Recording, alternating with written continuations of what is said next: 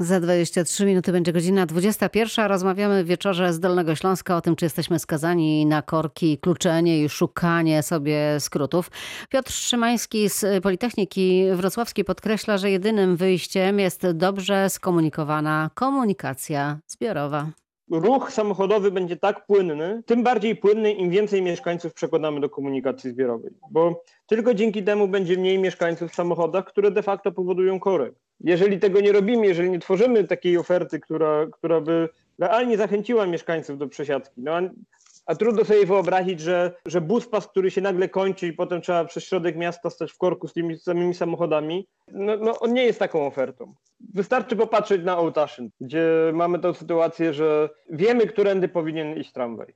O tym, że tramwaj tam jest potrzebny, wiemy od, żeby policzyć optymistycznie, to od 2010 roku. Nic się z tego powodu nie wydarzyło, że nie. Miasto już dziesiąty rok nie jest w stanie doprowadzić sensownej oferty dla mieszkańców tej, tej, tego rejonu miasta. W zasadzie w tej chwili wygląda to tak, że jakby patrzeć na te okolice ulicy Zwycięskiej, to jedyną alternatywą dla samochodu prawdopodobnie w najbliższym czasie będzie rower.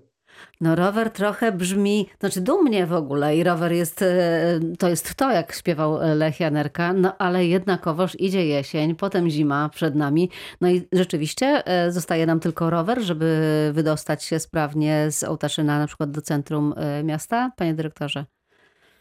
Znaczy rower też. Rower oczywiście jest alternatywą. Ale to jest kawał drogi. Zdajemy spra- sobie sprawę, że nie, nie i też nie, nie, dla, nie dla wszystkich. Mhm. Tutaj koronnym argumentem jest, że ludzie przecież rozwożą dzie dzieci no, do szkoły, tak. Do przedszkola. Do, do przedszkola. Też klimat jesienno-zimowy nie sprzyja raczej, raczej dojazdom do pracy, może weekendowym wycieczkom bardziej. Natomiast y, przy przebudowach układu drogowego, ty, tych głównych ciągów, y, staramy się y, umieszczać ścieżki rowerowe i udogadniać ruch rowerowy. No, sztandarowym przykładem myślę, że jest przebudowa parafialna, gdzie powstała szeroka ścieżka rowerowa. A ta parafialna jakoś, e, ona rzeczywiście pięknie została przebudowana, natomiast tam rowerzyści mają się świetnie, jest ich mało, natomiast mhm. z kierowcami no nic się nie zmieniło specjalnie. Znaczy, Jak też, mieli, tak mają. Tu znaczy, też ważne jest, żeby, żeby ten ruch rowerowy y, nie, był, nie prowadził donikąd, żeby ta, ta parafialna, parafialna została podpięta do Grota Roweckiego, gdzie tak. już jest ścieżka I to rowerowa. już robi się ścieżka. Tak, dalej jest Borowska, już praktycznie jest, jesteśmy w centrum. Oczywiście tak jak mówię, nie jest to rozwiązanie dla wszystkich, ale je, jest to pewna alternatywa i y, w, w, przy w miarę rozsądnych nakładach y, można to wpisać w, no, w istniejący układ drogowy. Szerokość pasa drogowego mamy, jaki mamy, nie, nikt nie będzie poszerzał kosztem wyburzeń czy innych takich pomysłów, bo to nie, nie ma możliwości. Jasne, a co z tym legendarnym tramwajem? Tramwaj, to już się śmialiśmy, że to jest tramwaj typu Yeti. Wszyscy oni mówią, nikt go nie widział i chyba nigdy nie zobaczy. Zwłaszcza, że jest potężny problem y, z kolejarzami, e, bo przecież ta linia, gdyby miała dojść na, y, do Ołtaszyna, a później nawet były zakusy, żeby do Wysokiej, no to przecina torowiska. I to jedno torowisko towarowe na nasypie i obecnie rewitalizowaną linię kolejową do Sobótki. E, mm, I tutaj dochodzimy do sedna, że potrzebujemy e, bardzo mocnej i ścisłej współpracy między e, naszymi organizacjami samorządowymi. No ale organizacje organizacjami, natomiast jeśli nie będzie komunikacji zbiorowej, która po prostu zawiezie w sprawny sposób z punktu A do B, Dlatego no to ludzie się nie przesiądą. Nie rozumiem też decyzji takiej na przykład, że teraz pętla autobusu 144 będzie przeniesiona na ulicę Zwycięską.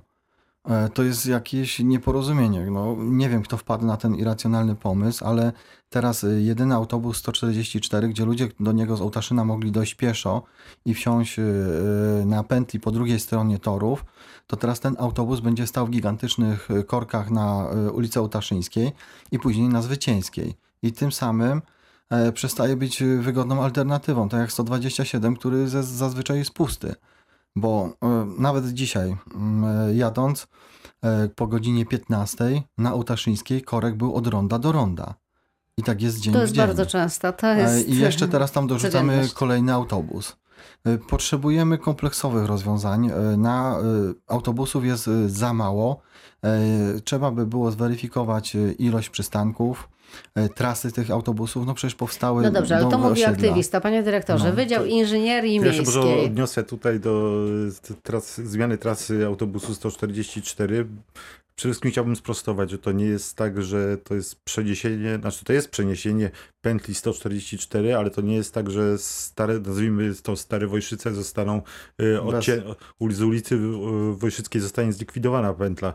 W miejsce autobusu 144 powstanie linia 744, która tutaj bardzo ważne zaznaczmy, będzie kursować z taką samą częstotliwością jak 144. Y, Ona będzie kursować na bardzo krótkiej trasie, aczkolwiek dającej y, dużą alter- alternatywę, bo jeżeli ktoś odjedzie z ulicy Wojszyckiej, to będzie mógł się tym jednym autobusem dostać zarówno do pętli 9 i 15 na ulicy Ślężnej, jak i do całego węzła przesiadkowego zlokalizowanego na y, Karkonoskiej Krzyc- Krzyckiej, gdzie już mamy i linie autobusowe, i linie Tak, tramwajowe. już jak się człowiek dostanie na tę pętlę, to już a a jest tych dwóch- uratowany. Z, tych dwóch punktów mamy y, w miarę sprawny i szybki dojazd do, do centrum, zwłaszcza liniami tramwajowymi, które y, tramwaje z, po powstańców y, i y, Karkonoskiej oraz Poślężnej szybko jeżdżą. One jeżdżą wydzie- wydzielonym torowiskiem. Tylko trzeba tam- się dostać do tej pętli. A co z tym tramwajem legendarnym na Ołtaszyn? Znaczy tak, y, jest on w planach. Są oczywiście te problemy, o których Pan wspominał. To nie, no nie są to banalne problemy, bo to jest dwukrotne przecięcie linii kolejowej, czy, czyli y, Znaczy, na- I tam jest różnica poziomu gruntów jeszcze. To jest, duży y, problem. Tak, to, to jest analizowane. No, roz, rozwiązania są tak, takie, że y, nasyp kolejowy, który ten tramwaj by, powiedzmy, gdzie on by zaczynał swoją trasę na Ołtarzu? On by zaczynał od pętli 9-15 od ulicy Ślężnej, y, jechałby wzdłuż nasypu i by musiał przeciąć ten nasyp, czyli konieczne by było y, wyko wykonanie tunelu pod, pod nasypem. Wysokościowo to wygląda tak, że mm, on by musiał się za zagłębić ze względu na skrajnie tramwaju plus y, trakcja. Panie dyrektorze, ja w tym tunelu tak patrzę i nie widzę tego tramwaju na razie. Nie ma żadnego światełka w tym tunelu. Do rozmowy wrócimy za kilka minut.